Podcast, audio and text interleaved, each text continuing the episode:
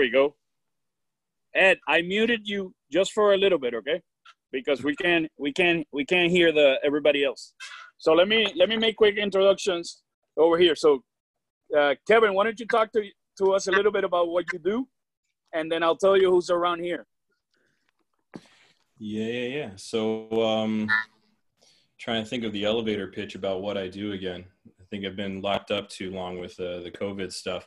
So um, uh, basically, I work at a, an ad agency. Been doing uh, e-commerce stuff uh, for about oof, 15 years now. Um, sort of worked at uh, different software as a service uh, companies, and then eventually transferred into more of like an agency consultancy environment. And so I'm working with uh, companies to essentially figure out how to utilize online advertising channels, um, sell online, and that goes all the way down through really more of like a specialization Amazon because Amazon became kind of a big thing in the last 15 years or so. So it, uh, you know, it's kind of not one of those things they taught you in school, but but there you go. It's a profession now.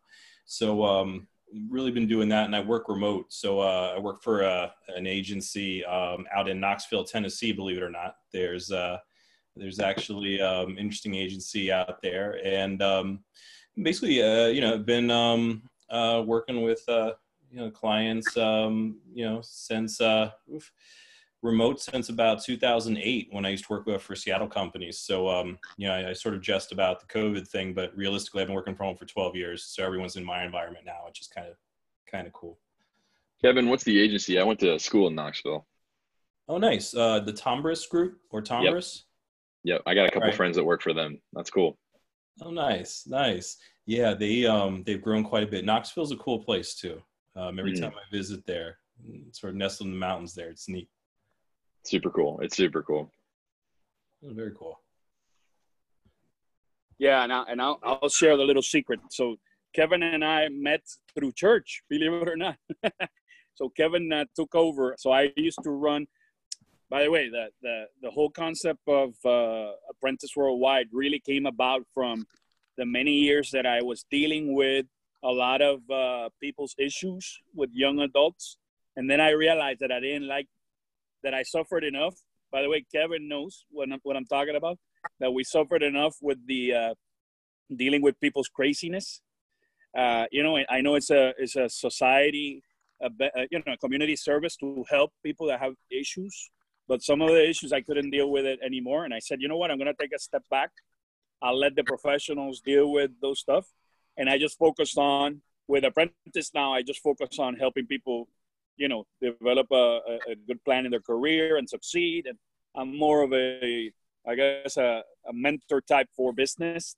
Uh, but uh, I did that for like eight years, and then Kevin took over, and then and then he left. Uh, he left after that, but uh, that's how that's how we all started in, yeah, like around 2006, seven, no? So a long, long time ago. And then uh, then I met Jeff. I actually met Jeff in 2007, and he used to work on the trade team uh, at uh, Bank of America when I joined in. So Jeff, why don't you talk about you? Talk about me. Well, after I left Hernan in sales, I went to Global Trade Exposure Monitoring, which I'm still there after I think 11 years. So we monitor uh, trade finance facilities, for products such as letters of credit and trade loans. And that's the gist of it, but there's more to it than that, but that's the gist of it. I don't have, uh, it's all internal contacts. So I'm not on the phone all the time. Don't deal with external customers at all. So that's the big difference between uh, when I worked with Hernan. Yeah. Not as quiet. It's not as stressful at all. True. And, and, I have time to go out and stalk celebrities. I need to we'll share that again, I guess. Jeff, you, want to talk a little bit about that since you, you mentioned it? Well, the pandemic kind of hurt me, but I, as a hobby, I stalk celebrities. Used to get a lot of autographs, but mainly now I just get pictures, pictures with it uh, around town, I should say, hotels, airports. I have some connections here and there too, or outside of venue anywhere. I like, I like to research where someone's going to be, and I'll be there.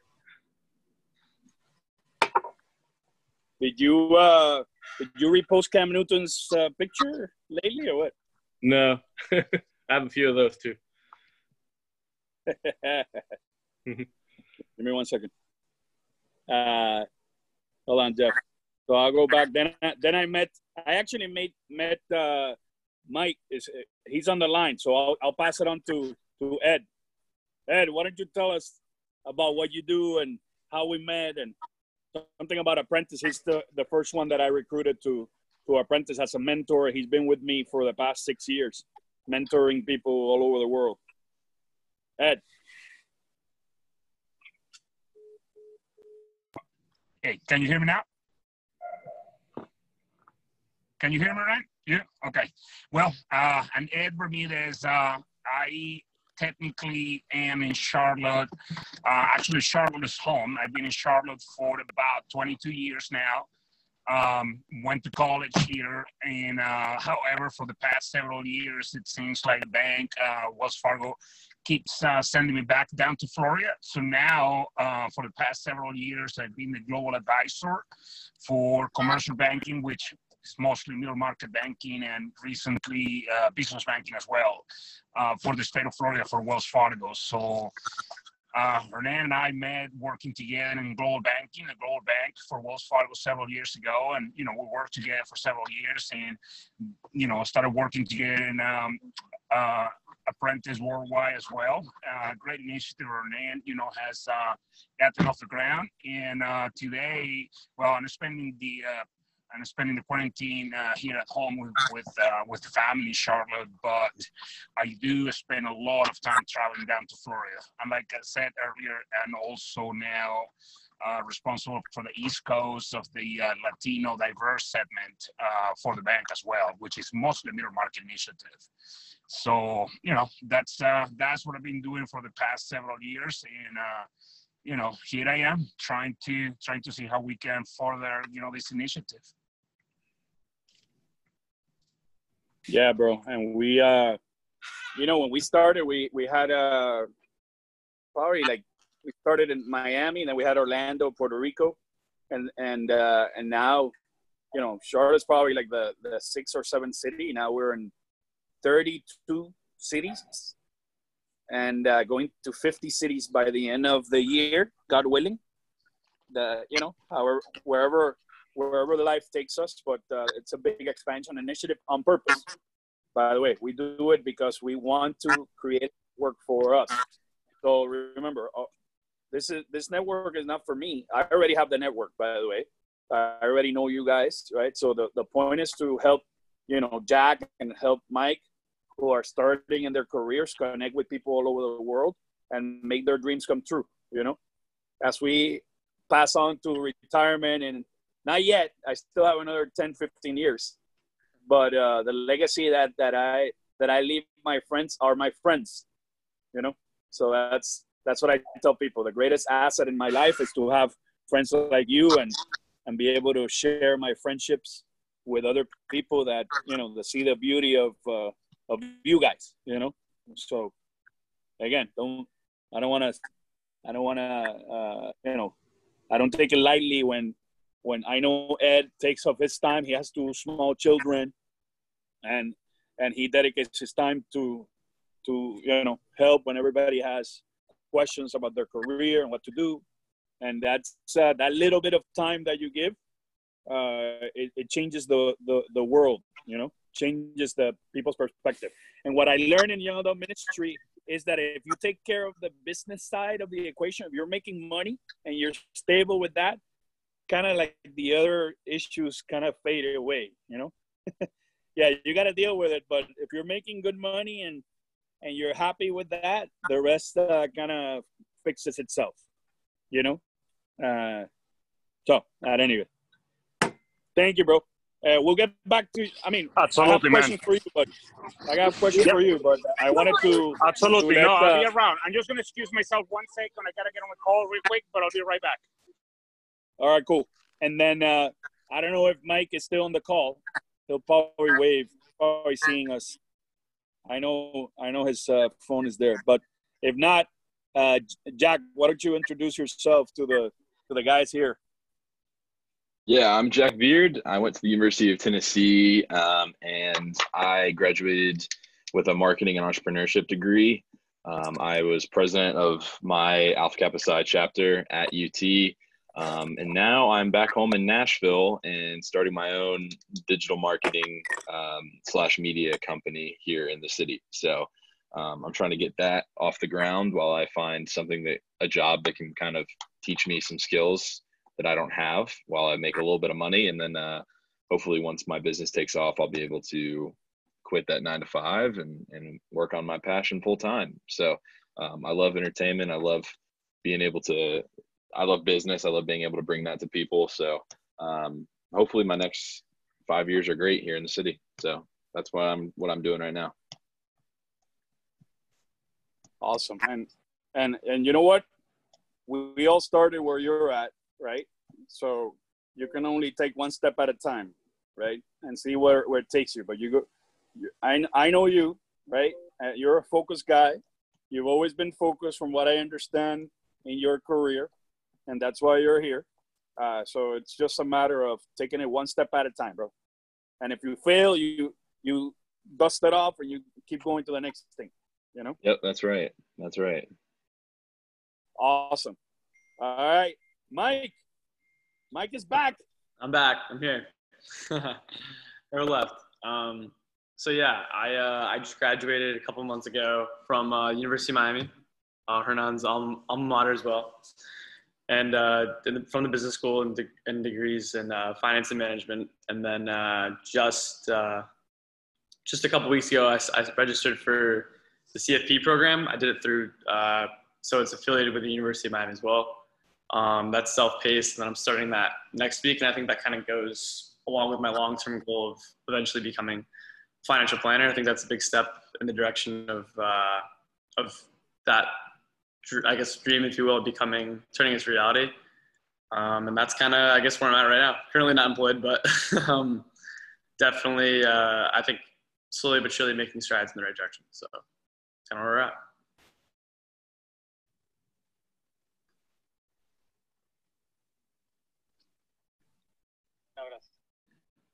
Awesome. So you guys, now Mike is trying to figure out, you know, uh, the same thing, how to make money while he accomplishes his passion of wealth management. We actually have on Wednesday, on Thursday, we have the wealth management group.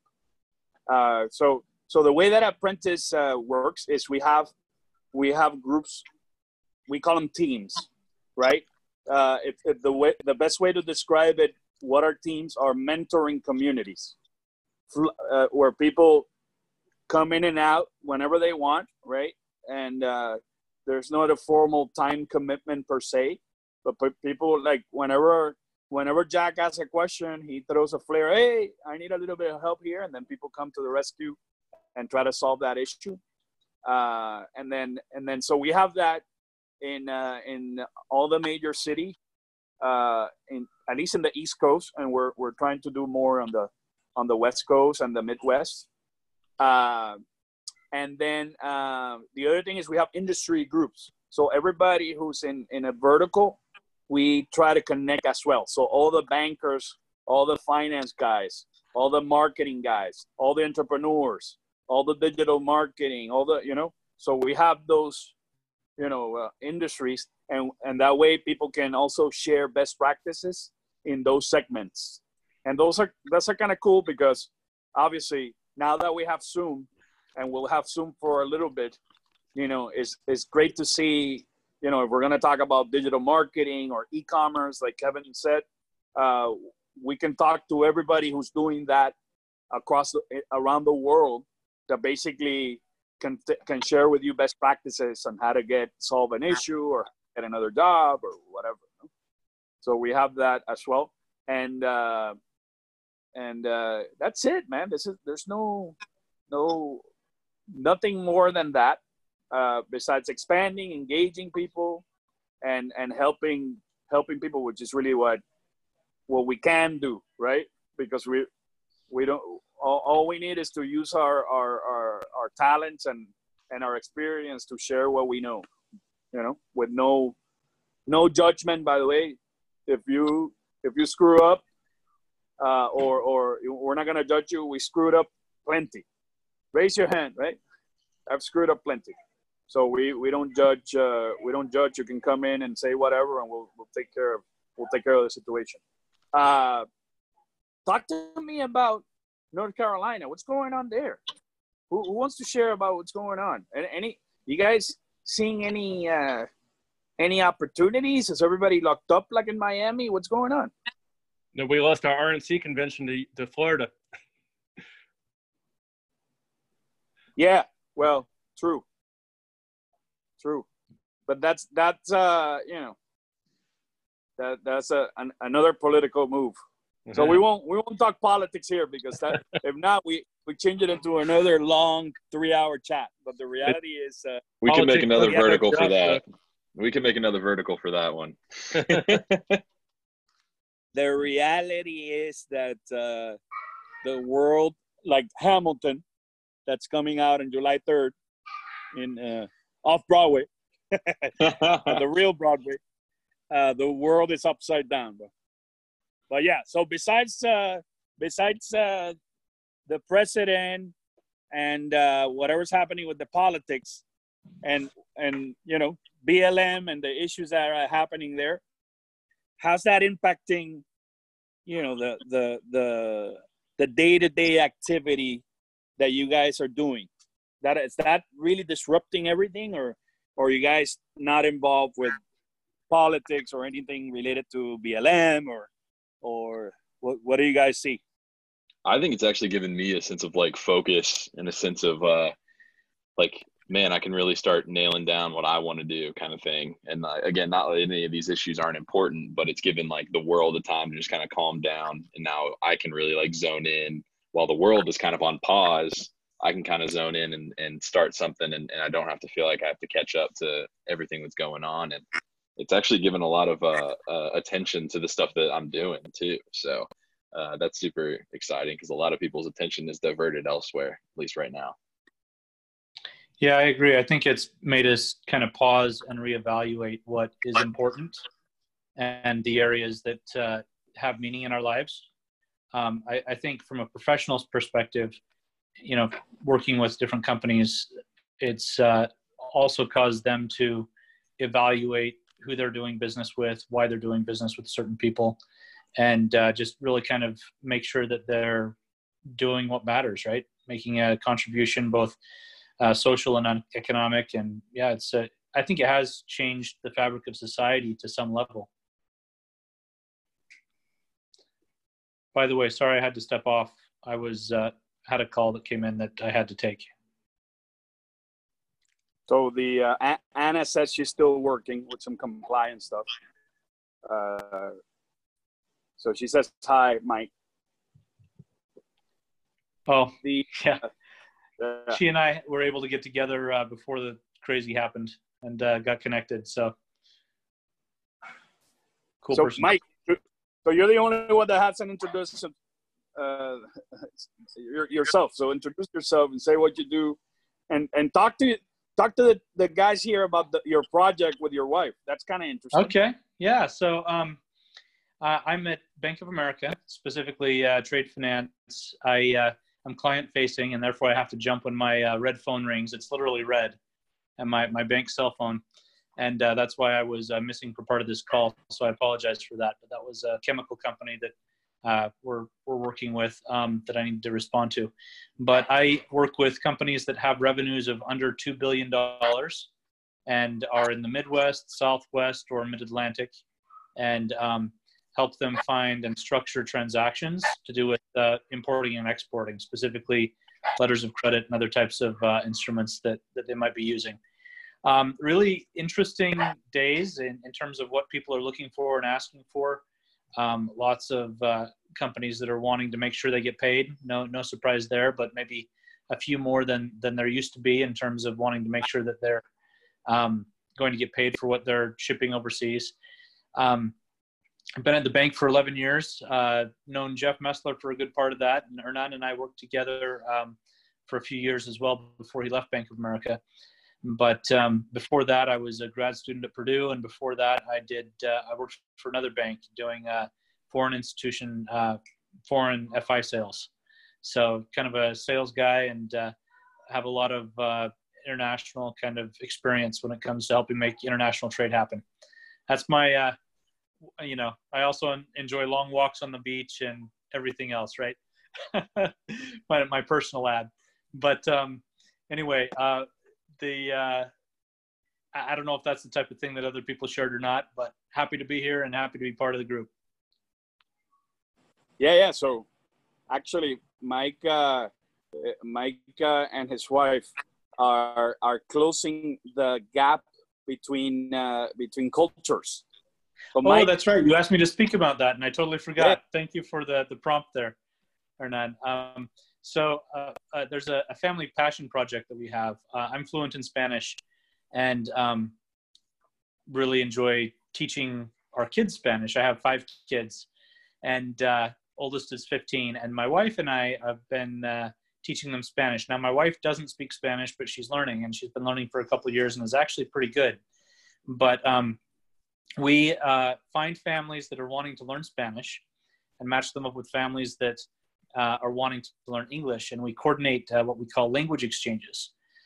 And we provide materials and curriculum and a guide, as well as a community of learners um, and badges, all types of uh, positive, you know, uh, prizes, other types of things to encourage people to actually meet and, and learn another language. And it's our way of uh, building bridges and, and tearing down the walls that uh, uh, some people are putting up to divide us. So uh, right now we have 120 families that are meeting on a weekly basis to practice their language and um, looking to add more next month actually. So really exciting time.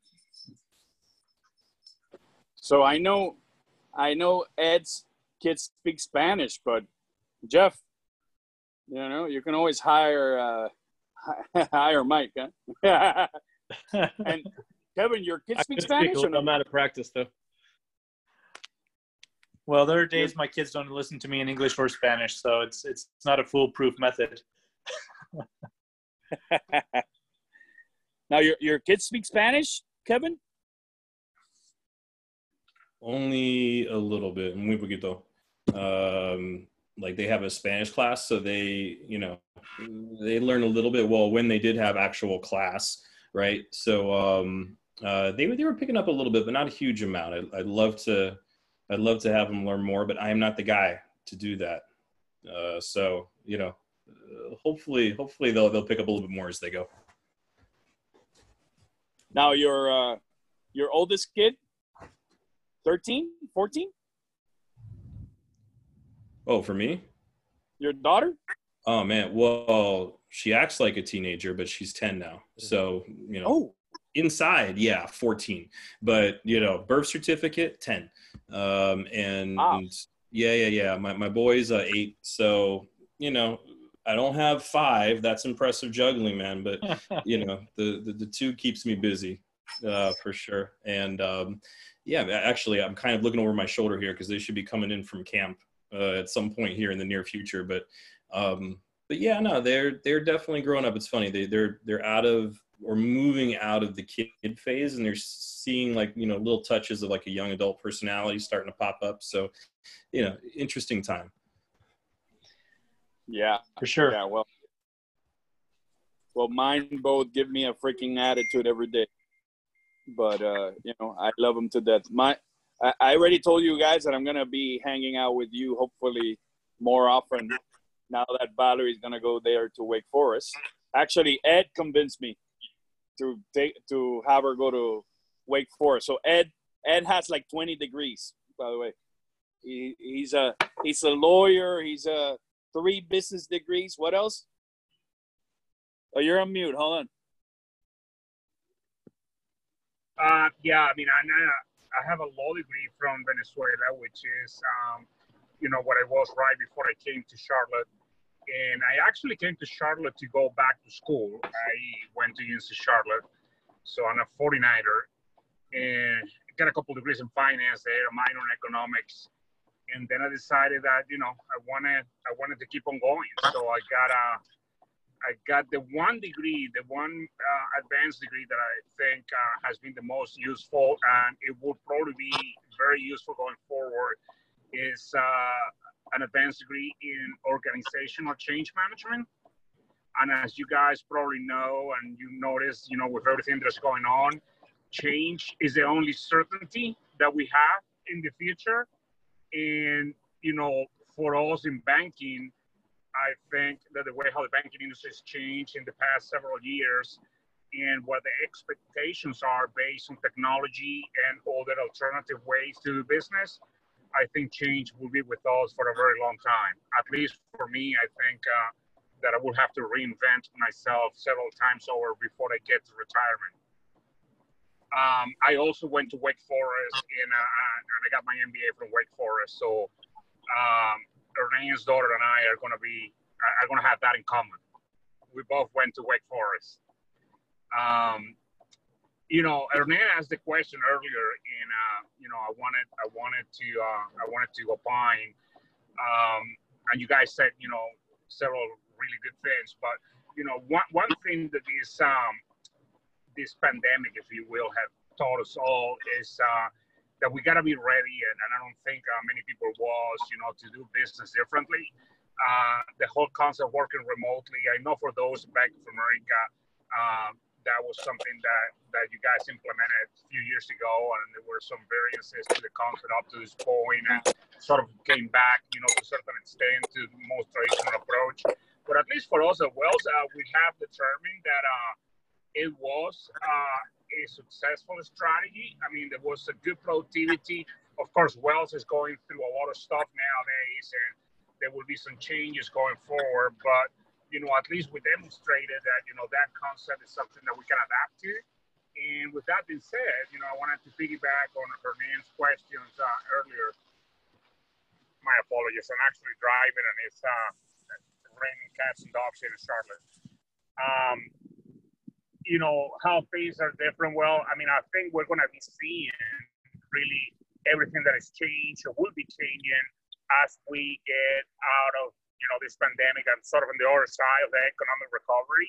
Uh, for us internally, we're already seeing a lot of uh, a lot of variances in what real estate is going to look like. Commercial properties, you know, uh, basically our commercial real estate teams are at a standstill, and there is not a whole lot of expectation they're going to be doing a whole lot of businesses in the near future.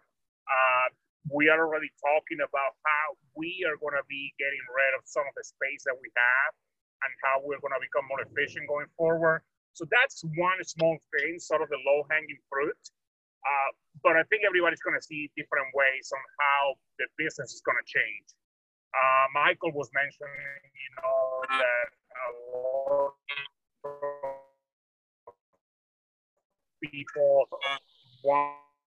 Uh, there's been a lot of open accounts in the past several years. Uh, I have seen actually how trade and trade related frauds are back in the front end now because nobody really has a lot of confidence on how people are performing.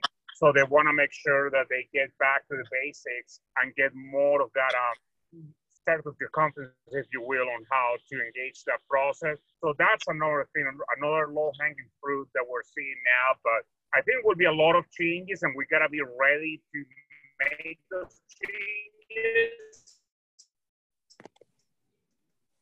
Oh, got caught. on the one off. hand, continue to be productive, but also we gotta see when uh, with the Apprentice Worldwide and the advice. But that's that's what I was gonna say.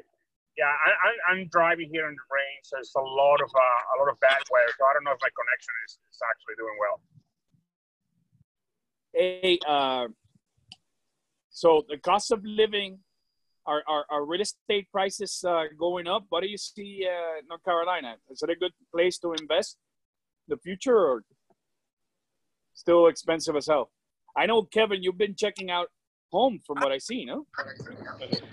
I, I, I don't think, uh, I mean, I, I, think North Carolina is still uh, at a very good uh, price point. I mean, there are no doubts that people is moving in more than ever actually people from Florida is coming in at a, at a very rapid pace, and people from New York. You can see both culturally, you know, sort of uh, mixing up with the population. But I think the prices are still reasonable, taxes are still reasonable. Um, and it will be. I think will be more of that going forward.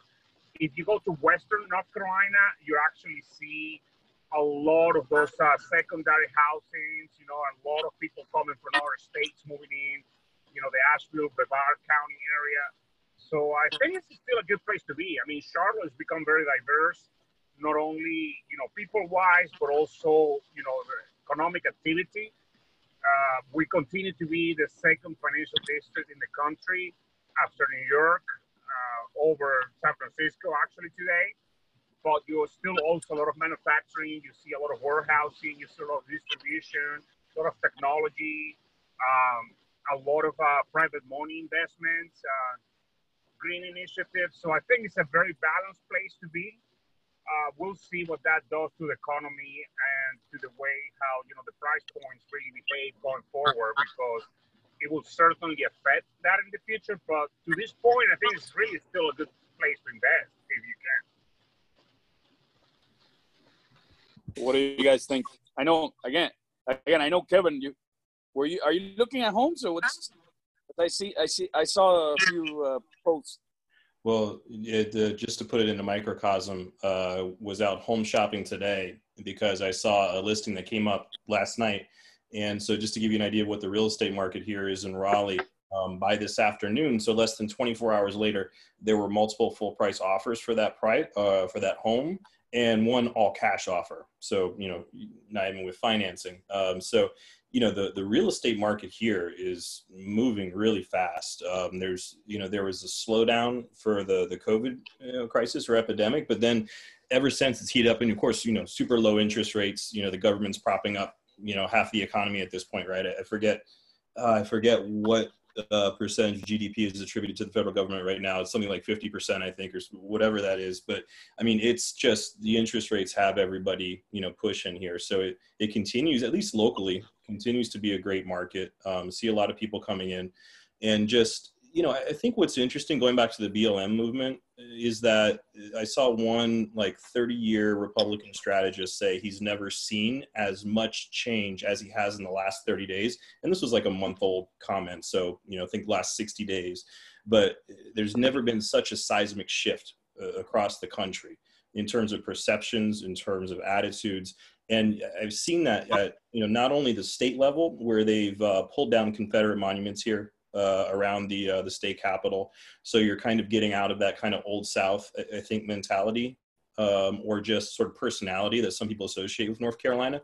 And you know, not to get political, but if we were to sort of sidebar slightly, uh, most Confederate monuments went up in response to Jim Crow laws and civil rights. So it's really not so much about honoring your heritage as much as it is about really kind of cultural uh, statement about you know sort of separating classes and races and whatnot. So if anyone wants to have that side debate, please feel free. I'm, I'm happy to to talk or discuss. But I think it's a positive development uh, across the state, across the country, and then even down to just you know what I'm seeing at the company. You know, at really kind of the the most micro level. You know what, what we're seeing inside the business is that we're seeing different hiring practices. So HR is evaluating uh, how we're looking at other people from education levels to backgrounds, um, making sure that we're more balanced uh, ethnically across uh, the company. Um, we're also seeing a lot of sensitivity from brands and clients in terms of what message they're putting out. And you see this in like, you know, Ben and Jerry versus CrossFit, right? Where CrossFit was not at all receptive to the BLM movement. And their owner basically was, well, he had to quit. I won't say he was kicked out of the company, but all the franchises started breaking off from CrossFit. They had a whole bunch of issues. He's having to sell his portion or share of the company now. Compare that to Ben and Jerry's. That's got a lot of positive press because their owners protested and they got arrested as part of the protest. So you have that type of massive shift. And it's not saying that you know, it's 100% of the country. I mean, obviously, there's still divergent views. We're the most polarized country, uh, or the most polarized as a country we've been uh, in at least the last 80 years. So we have these sort of two divergent views, but all that's getting shaken up now. So, you know, again, going back to sort of the micro level, I mean, we're seeing it both from a marketing standpoint where people are changing and one of the internal debates is pulling social media uh, spend and Facebook spend, where companies are looking at and analyzing whether or not they should spend on uh, Facebook, for example, because of all the controversy. So Coke's pulled their budget, Unilever's pulled their budget. Um, I think uh, Pepsi, I believe, is also going to uh, stop advertising on Facebook. So you have this kind of like cascade that's happening. And kind of the one you know caveat to that is I think it might be as much about performance as it is about perception. I mean, Coke was having issues. CPG doesn't tend to get as much benefit from social. So uh, you know, I, I, don't know how much it is protest versus how much it is also a little bit of financials. But regardless, you have this huge shakeout, um, not only happening at the state level, you know, business level, personal level, company level. That you know, to me, it's just it's a different situation than what it was six months ago. And to you know, it's almost like a 9/11 style event where 9/11 happens and it's a different culture, different society after. And it's that type of shakeout. And whether that's, you know, in my opinion, spurred by the pandemic, you have a whole bunch of people sitting at home online, not going out. So you have this sort of like, uh, sort of boiling effect where, you know, everything's sort of percolating and sort of spilling over. Um, you know, I think all that comes together. So if, you know, if you're a history teacher trying to show someone or talk to someone about what happened in 2020, I mean, forget about it. You're going to spend, you know, the entire semester talking about everything that culminated into this year and kind of erupted over. But you know, I would say there's absolutely been a seismic shift from BLM. And again, even North Carolina is going to be a different place because me and my kids, we won't see the same statues anymore. When we go down to the state capitol, we walk around downtown because they've been pulled down. And it's just, you know, that's that's a significant change. I went on a tangent, guys. I'm sorry, but I had to connect the dots and get my comments in. So no, no, but I I like it because you know we live in a bubble here in Miami. It's a Latin bubble, as you know, so we don't and and, and because it's such a Latin bubble, and and Ed is perfect. Uh, I guess he lived here, uh, is Latin, and then go goes over there. You you you do see. I mean, you you do see that that there's a that there's a a, a, I, I, I guess that the situation was tense, but now I think the next generation, so, so my daughters, my daughter's generation, obviously us, the the the generate the the what's the what's our what's our generation? I mean, generation. What, what oh, Gen, Gen X, right? We're Gen Xers. So Gen Xers down, I guess, uh, are are more you know breaking breaking the paradigms you know uh, there's a shift um, and and we uh we we were the ones that that started i guess the diversity and inclusion movement in every major company and now it's kind of like we have to no before it was a an optional discussion kind of like a sidebar discussion and now i see it. It's the number one discussion that people are having around hiring practices you know uh, to make sure that they that they're uh, I guess you know not not affirmative action right to that to that level but to the level that they look at every single candidate and make sure they get the most qualified person not the buddy of the buddy of the buddy no? And that's kind of like like that's what i see in in my industry so I, I haven't shared and i wanted to share i don't know if you knew but what i do is uh, my largest client is Wells Fargo. So Wells Fargo, uh, basically, we help Wells Fargo mitigate their global risk around the world, and my company is uh, is uh, focused primarily on on foreign markets and helping companies. We shifted to supply chain in the past uh, year, uh, so we're doing a lot more supply chain uh, coverage. And, and then what I do is I call on banks and and non, non-bank financial institutions actually to refer them transactions that are that are covered by insurance uh, that some of our, our clients are asking for support and and and vice versa you know so i get clients that are uh, uh, banks that want us to cover their position and some banks that want to purchase positions so that's what i've been doing for for for the past year it's it's, it's an interesting uh, shift because I, I do both risk mitigation on insurance and then also I guess loan brokering if you were to to shorten it. But uh, I spend a lot of time in New York. I used to spend a lot of time in New York, uh, and now we're expanding in Asia, and then and then we're now now I have a mandate to to tackle another 500 names and alternative finance uh, to to kind of diversify our our pool of investors. So it's a crazy world. I, I try to explain to people what I do. My wife has been married to me 23 years, doesn't know what I do, right? They think that all I do is sing and hang out and drink and smoke, which they're probably right. but the, the reality is, I do make a living uh, in the financial markets and trying to uh, to help uh, clients mitigate global risk. A lot, a lot, a lot now in the U.S. Actually, our, our largest market out of our we manage around 15 20 billion in policies. Uh, approximately probably like 30% are us risks which is uh, people people when they think about you know supply chain they always think that it's uh, that it's foreign. But you know mike most of the stuff is us seller us buyer too no so yeah. so managing that that flow uh, what about the job market so Kevin, you you've changed, right? You you changed a few companies, but you've always been in that that segment. Is is that is that segment still uh, big in the in the in, in, in the southeast? So, uh, depends on the way you think about it. So, I mean, if you're thinking about like you know online advertising, online marketing, digital marketing, uh, things of this nature, then that's all expanding. Um, marketing and advertising more and more is moving, of course, online. Uh, there's a steep decline in uh, TV, you know, newspaper, radio. So in that sense, yeah, it's growing.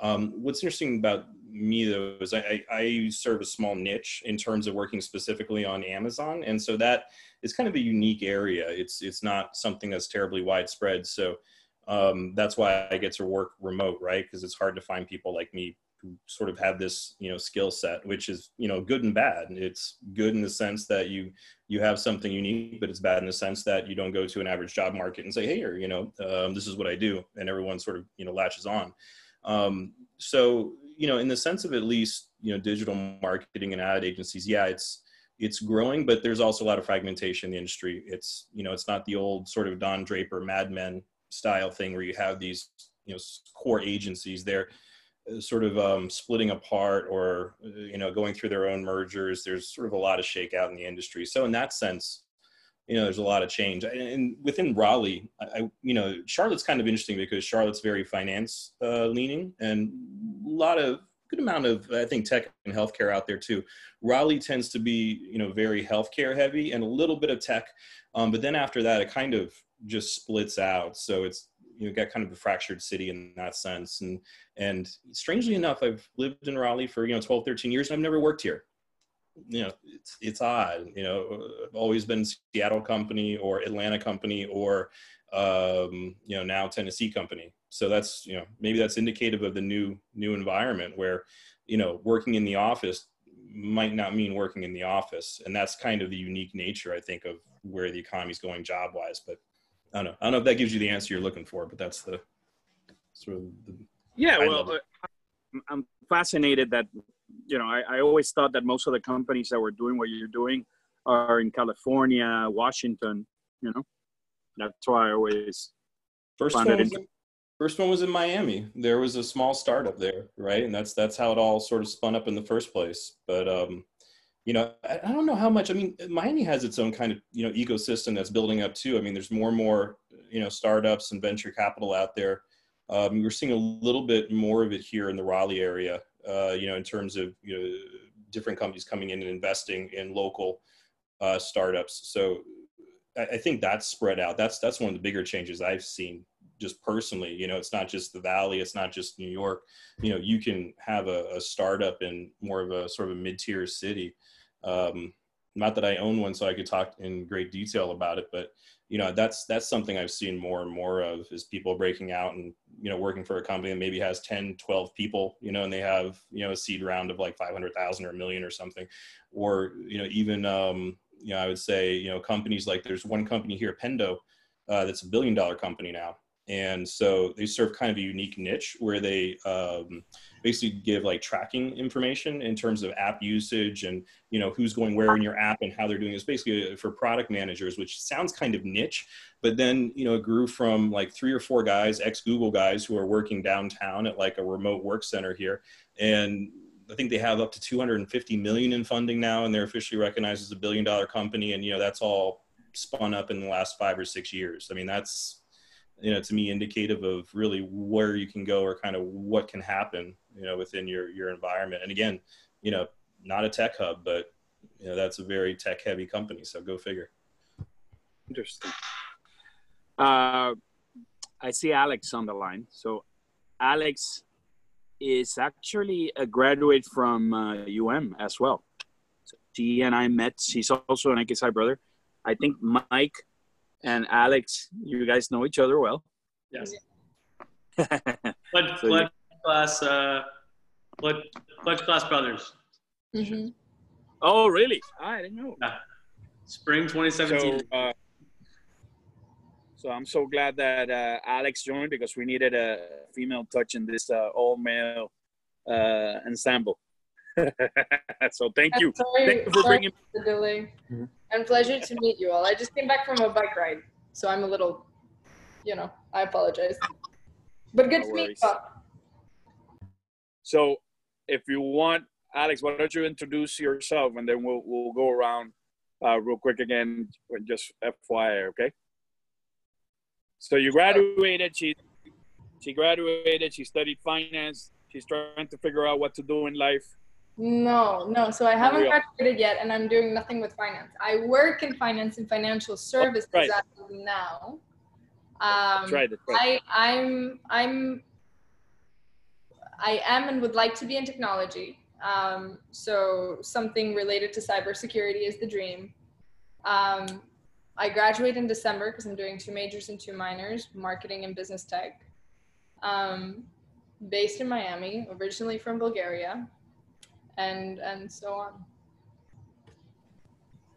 By the way, I just have to take a pause and say that none of you read the memo when I said that this is a none of you are drinking nor smoking. So I you now because you're all newbies in this but when I say virtual happy hour, you have to bring your drinks. Come on. Mike, you should know this. I can go get my water. Hold on. so, uh, uh, real quick again. So, why don't you guys introduce yourself to, to Alex so she knows? So, the rest of the guys except Mike are all in North Carolina. So, Jeff. Okay. You've been quiet. Charlotte, North Carolina. And I uh, worked with Hernan in trade sales, international trade sales. And then I moved on to global trade exposure monitoring, which is where I am now. It's been like 12 years, something like that there. And uh, we monitor uh, trade finance facilities for products such as letters of credit and trade loans. And all my dealings were with internal customers, no, no external customers like I did in sales. And I and I know Mike and introduce himself to you. yes or no? No, I was going to say you you also do corporate, no? Both corporate and FI. Just FI. Just, Just FI. FI. Oh, uh-huh. oh, okay. I didn't know that. Yep. So who does the same thing for you? You have a teammate that does all the supply chain lines. Uh, I think that I don't think there's no there's no interme- intermediary like G Town like like my team for corporate. They just go directly to uh, credit officers for corporate. Right, because your lines are are are peg lines that can be used by anybody, versus the uh, corporate, which is just you know for that deal right. and that's that jurisdiction. Interesting. Okay, cool. Mike. Yeah, so um, Mike Babbitt, been with Bank of America for 11 years. I work with Jeff Messler. In fact, I think we ex- exchanged about two or three uh, communications on separate instances, in, incidents today. Um, I'm client facing, talking to customers about international trade and making sure they're able to uh, do their importing and exporting without uh, without issues. So, um, love it. It's great. Are your customers companies or individuals? Companies. Cool. So I manage companies that have sales of up to $2 billion um, in about 30 states. All US based? Yeah, Bank of America, that would make sense. Right. Mo- well, yeah, not all of them.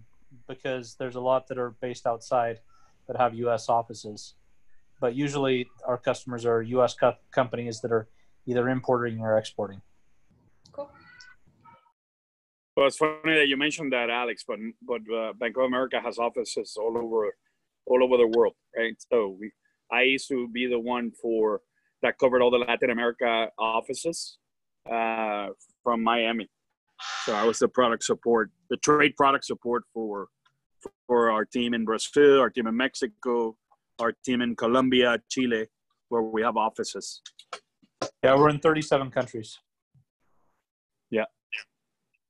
So Bank of America, uh, people people you know always think that because it's um, it's uh, because of the name that it's domestic only. The uh, and then Kevin. So following the trend, uh, client facing uh, but at an ad agency, so non-financial related. And um, mainly, I, I, work with um, brands looking to sell their products online, but it also can be digital marketing efforts. Um, for mainly uh, Amazon is kind of my my focus, but it can extend and integrate uh, to other types of campaigns. So you know specific company all the way from healthcare providers to hospitals to online retailers are looking to reach their customers or achieve some specific end then i might be a part of that process. So you know even though mainly again it's for e-commerce and retail i'm working with like uh, national highway traffic safety administration right now to advertise um, uh, for people to not have kids in cars during the hot summer months. So it can really kind of vary across uh, different verticals. Um, but essentially I work remote here in North Carolina for a Tennessee based company. So I, I'm part of the North Carolina team. Go figure. So I, I wanted to, there's two things that I wanted, since I have Mike and, uh, and Alex on the line. So two things that I wanted to ask you guys, maybe, maybe share and we'll, we'll have to, two rounds. So the, the first one is for the mentors, uh, you know, the guys have been working for a while. What advice would you give these guys about you know, when you started, so I know it's uh, been a, a, little while, but when you started, you know, are you doing what you what you wanted to do from the very beginning, or how how did you end up in this role? And uh, you know, any any any tips of survival or or uh, you know resilience that you can share with the with the guys here? I'm happy to go first. I don't know that I had um, an idea of a real strong idea of what I wanted to do when I grew up. Um, I grew up in a small town in Idaho, and there were basically the farmers and the bankers, and the and the bankers or rather the farmers were always complaining about the bankers, and the bankers had the money. And so I figured if I had to choose between being a farmer or a banker, I'd choose to be a banker because they had the money. And uh, I'm not sure that I really ever knew what that looked like until, uh, and it's a, an evolving kind of target. I think if I were to give you, so, so in that sense, yes, I, I, think I've achieved what I set out to get. But I, I think if I were to give any advice or, or share anything, it would just be uh, be flexible, know what you want, um, and go after it. Right? Uh, don't be afraid to change your idea of what you think you want, or um, you, you might be selling yourself short.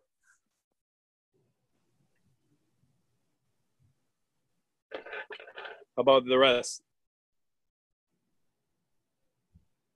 Now, Jeff, you wanted to be a global portfolio manager when you when you graduated college, or? My my major was uh, sports management, and I did an internship with a sports agent, and uh, then it was hard to find a job, so I went to a local bank's temp agency, and they sent me to their international division, and I've been in uh, different aspects of that. Uh, ever since. Export letters of credit and uh, and now just monitoring trade finance facilities. So what's your what was your your uh, your thought process in that to change? I mean, did you did you ever have you ever thought of going back to sports management, or is that something that you just uh, have fun with? Well, I know you're a, you're a baseball fan. That that I yeah, know. I had I had fun with it. I don't think it would uh, not easy to make a living unless you're uh, unless maybe with a sports agent. If you had a big client list, you could probably do that. But uh, there's not really a whole lot out there. It didn't pay well, but I had a lot of fun.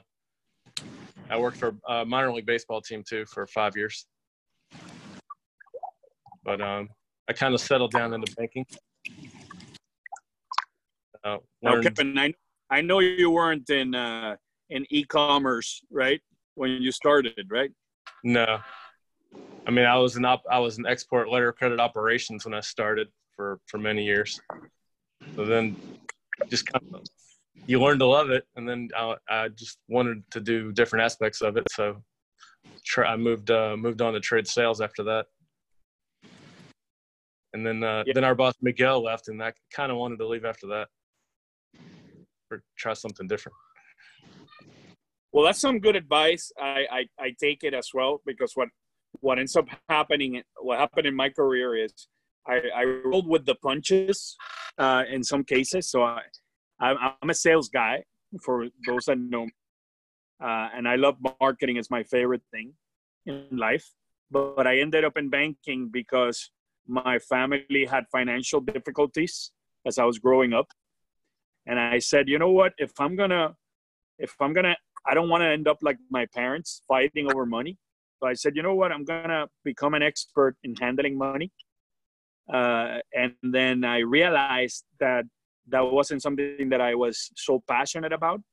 Uh, I went and worked in Merrill Lynch when I when I was in college, and I realized I didn't want to deal with people's uh, money. Um, and then I I loved uh, international and logistics and all that, and I was already in the finance field. So I wanted to be close to the finance field, but more dealing towards learning about different cultures and international and global so I, I, I got, you know, some somehow I, I, I ended up in the major banks. So I, I got uh, recruited to, at that time it was uh, Nations Bank, and I got recruited to First Union, and I went through the financial management process of interviews, and I got offers on all these banks, but they didn't they didn't have a subsidiary for international in Orlando where my where my girlfriend lived, and I said, you know what, I'm gonna I'm gonna go after my girlfriend, forget about my what I wanted to do uh, because I was in love at the time. And then when I broke it off, I said I'm gonna go back to uh, to Miami. And then my cousin used to work at a bank, uh, working in international, and uh, and he told me about a job, and I and I took it. And from there, I I learned that I didn't want to be in credit, although I had to learn it. So everything that I didn't want to do, I ended up uh, learning uh, and it helped me in the future, right? So now I'm a I'm a corporate and financial institution consultant. So the skills that I learned helped me in my future of what I do now, but I didn't like it, uh, and I didn't want to do it. So, so it goes to show you how how you know you come up with a with one idea and it end up completely with something totally different. And I've been successful at it. You know, I've, I've again, like I said before, I rolled with the punches, and I ended up uh, uh, taking full advantage of of my skill set in a segment that was more serious. So, because you know, traditional bankers are, I guess, are less loud and less salesy, and less. They're more, you know, in a in a square uh, at that time, and I was more very creative so that allowed me to to uh, uh, find opportunities where they wanted to expand. So I've been in business development and sales, and it's uh, it's worked out. Somehow it's worked out. So so Hernan, your, I, your advice is don't follow your heart. Do the things you don't want to do. That's the moral to your story, right? If I'm following. The moral to my story is, you know, you have you build great skill sets uh, that you probably don't know just by doing the work but you if you're a talented person you'll make it anywhere right? So my advice is you know uh, uh, my advice to, to to people is know what your talents are and just wherever you're at use them to the best of your abilities. And and and something will happen so like i i ended up i ended up having some technical skills and i and i used those to to to to my advantage by the way, talking about using talents to your advantage. So my best friend in the whole wide world, he joined the line. His name is Ignacio Rivera. He was my fraternity PCB, like you guys, Alex and Mike. Uh, so mine, when I was at UM in the 90s, was Iggy. Ignacio. And Ignacio started in something, ended up in something totally different. So he started in marketing and then ended up in financial management. And, and now he worked at Ryder, the largest company in Florida, uh, Fortune 500. And he, uh, and are you there, uh, Iggy? I'm here. I'm here. So yeah, introduce yourself and maybe share some some words of wisdom. Sure. Uh, so I, I, I definitely uh, understand a lot of what uh, Hernan is saying. Um, you know, one of the areas that you know when when I was in school, you know, technology wasn't as prevalent as it is now. Um, I've I've gravitated towards technology, and and now I'm I'm on the uh, I head up the the data governance practice here at Ryder, and uh, it's something that um, you know I'm, I'm definitely passionate about, and, and I've spent you know some time kind of growing into into that side of it, and and kind of changing my career. But um, but you know sometimes it, it takes sometimes it takes a U-turn to bring you to, to a place you think you you're not good at.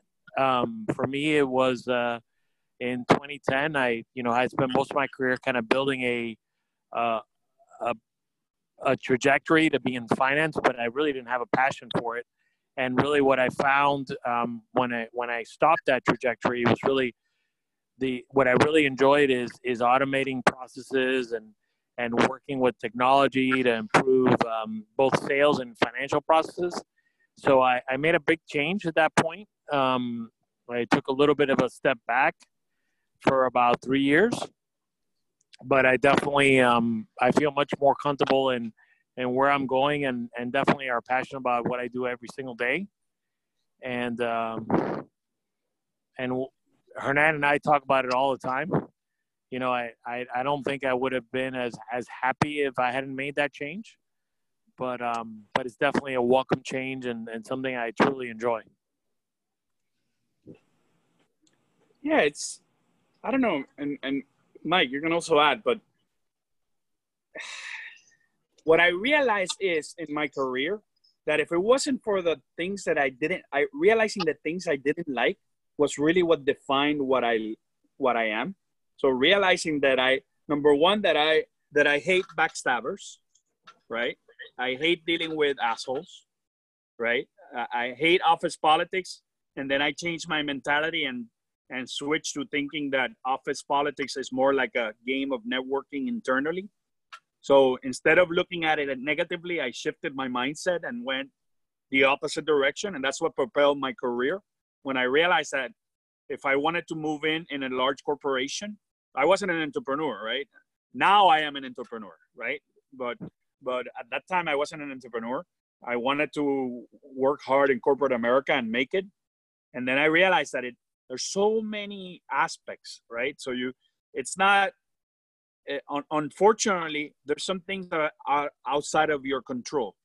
So and and jeff you you alluded to it a, a little bit.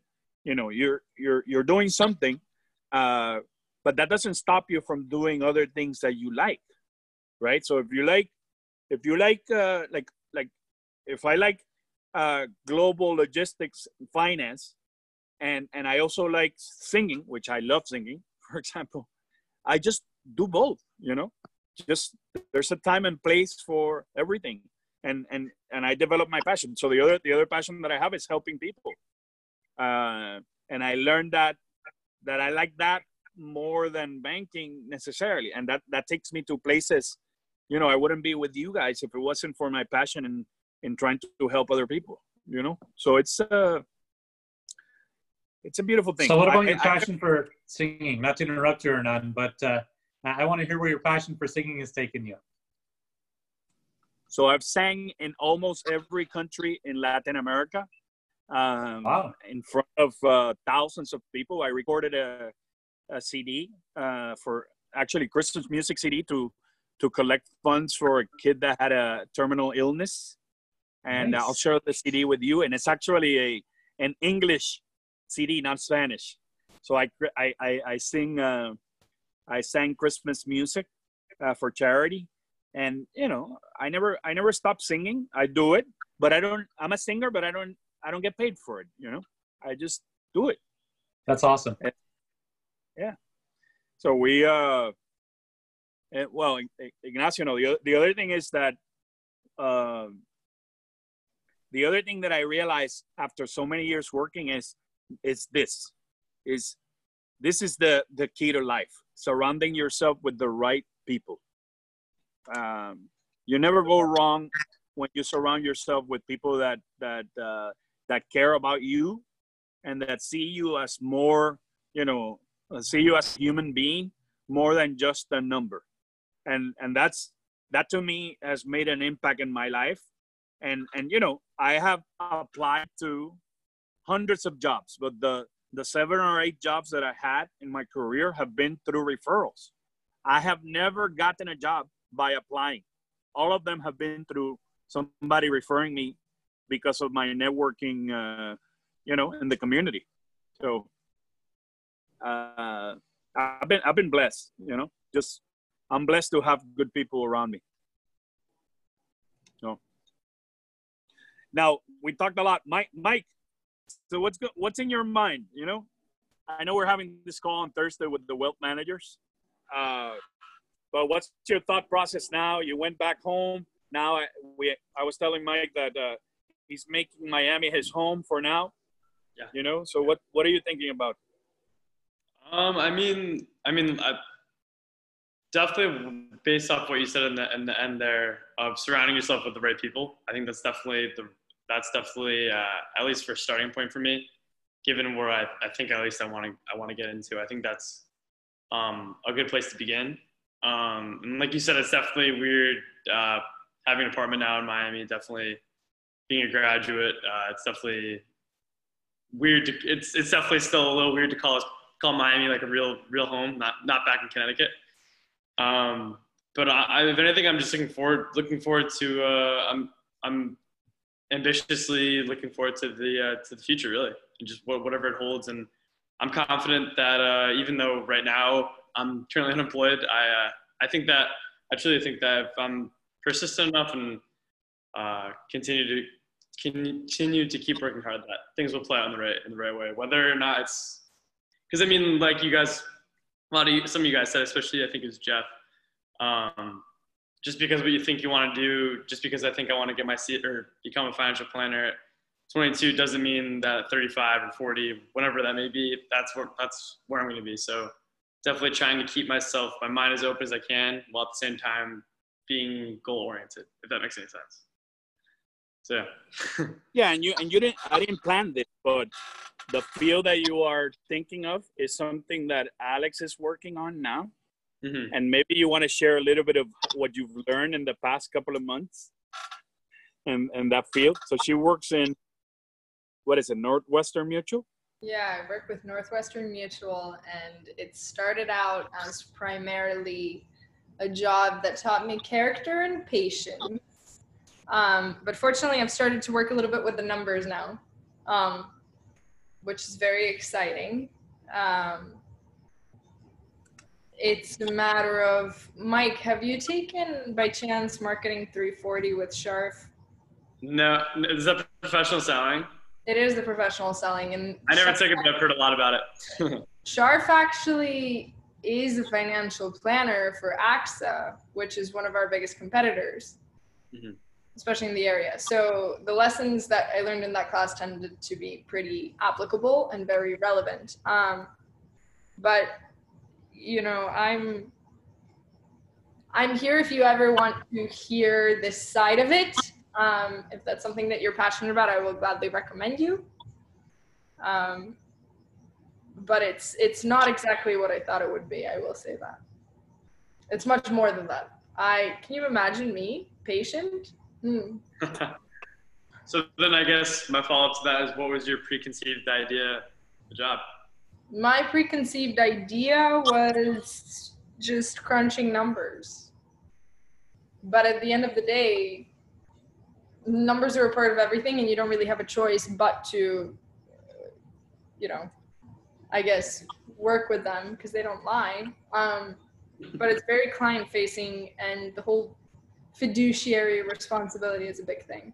So you have to be honest and you have to think about it's managing a lot of things at once. Definitely. my opinion.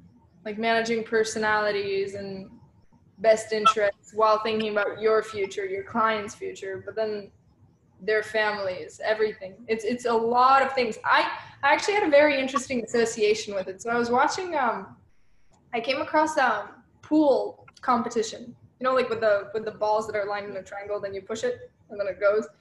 Right so that's what I was thinking. That is financial planning. That is financial advising. You have multiple holes that you have to hit, and everything's a mess in the middle, and you just kind of have to make everything go in its respective order, and just kind of literally order organizing everything and condensing what needs to be condensed, and yeah.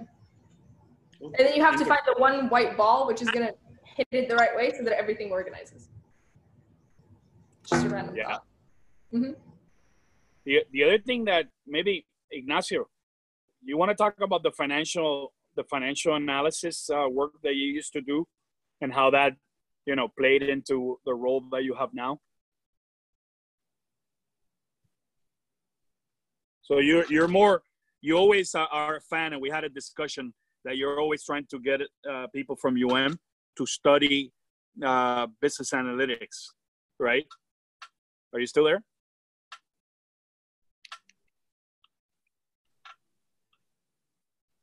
Ignacio.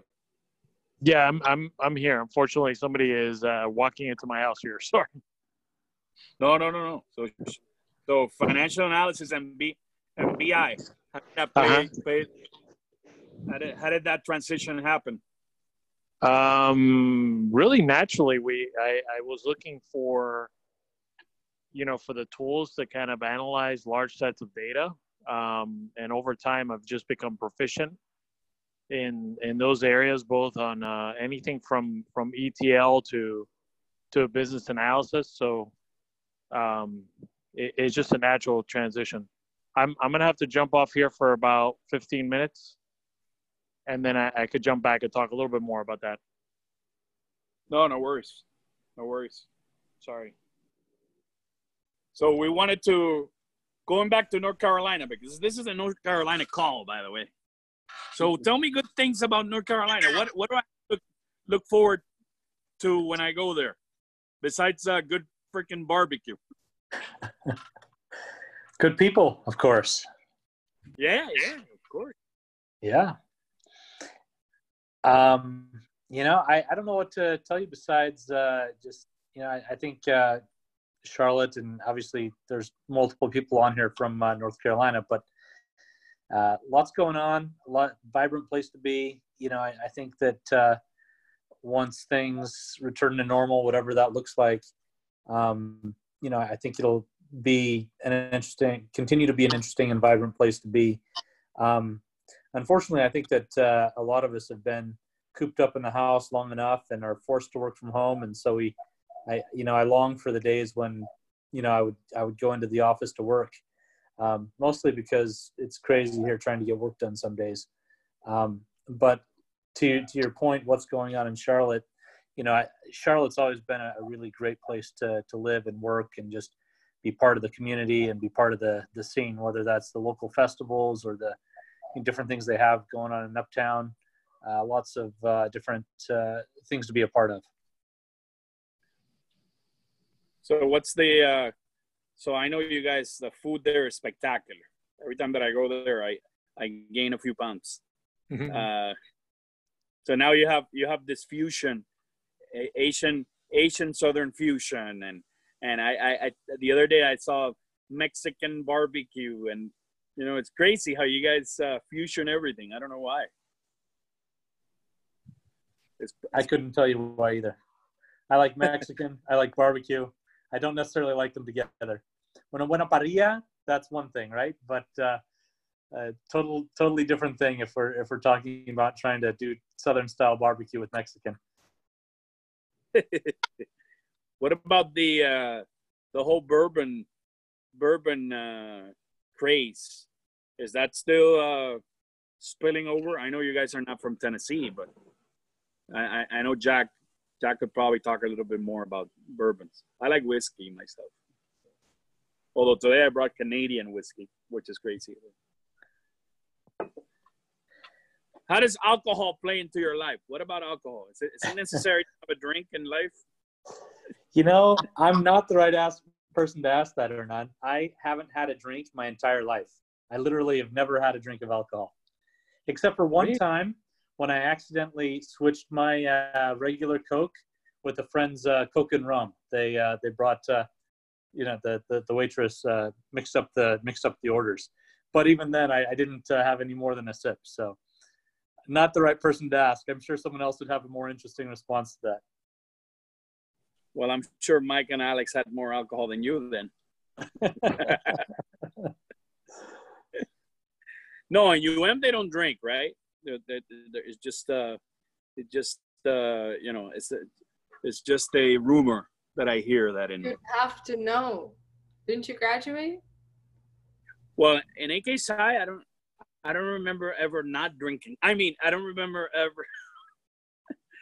so it, it's funny how. So we're From a product perspective, I'll say I think alcohol is a very interesting item, so to speak, to sell because it's kind of you're selling. I mean, with anything, you would be selling feelings to some extent, but with alcohol, literally, you're selling poison disguised as an experience. So why would you go skydiving when you can buy a bottle of I don't know, Grey Goose or whatever? So interesting. I think I think alcohol is a very interesting business for alcoholic beverages, so to speak. it is well there's some that's something that uh you know particularly now in this covid environment everybody seems to have you know all the all the liquor stores every store is closed except, except the liquor stores. That's crazy. You Not only are they open, but they have lines around the block to get into them. yeah.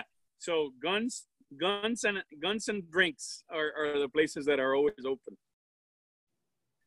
So yeah i was talking to a friend of mine about you know the whole situation uh, with uh, what's happening in the past month and how how guns ha- seem to be have gone up in price and people make lines forever because they think they're going to take away the right to own a gun and then everybody's fearing for their safety so we saw some memes about the guy that that was uh, well people were BLM marchers and the guy was with a with a machine gun. I don't know if you saw that in the news.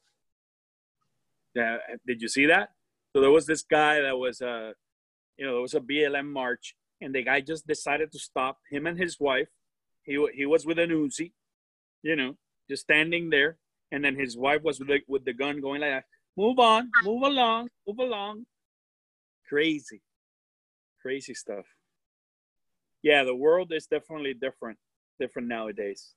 Well, listen again. I didn't want to. So Ignacio will be back, but uh, yeah, I didn't want to take much more time. I just want to say thank you, uh, Mike. I know you. This is the second one that you that you did. Uh, you guys. Uh, so Alex, Mike, you you are uh, you're not in the mentor group right? So in the mentor group is where most of the guys hang out. Uh, we don't have a global group uh, for everybody because then it will be a freaking crazy mess. So what we do is we try to do these things so that people can get to meet the mentors in other areas. So I would encourage you guys to exchange information with Babbitt and uh, and with Jeff. So Jeff just started with us.